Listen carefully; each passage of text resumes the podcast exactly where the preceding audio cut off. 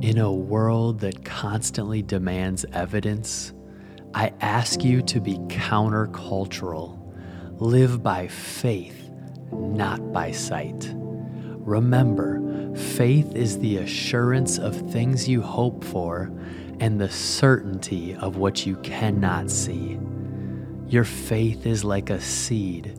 It may start small, but it has the potential to grow into something extraordinary. The heroes of faith in the Bible weren't born with extraordinary faith.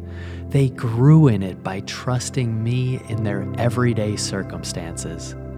Hold on to your faith, especially when it seems like there's no reason to believe, for it's in those stretching moments that your faith has room to grow. So let it grow.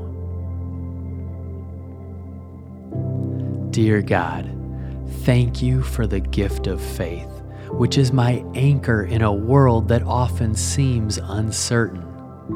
Help me nurture this seed of faith you've placed within me, trusting that you are in control even when I can't see the outcome. Strengthen my faith, especially in the challenging moments. And in Jesus' name, amen.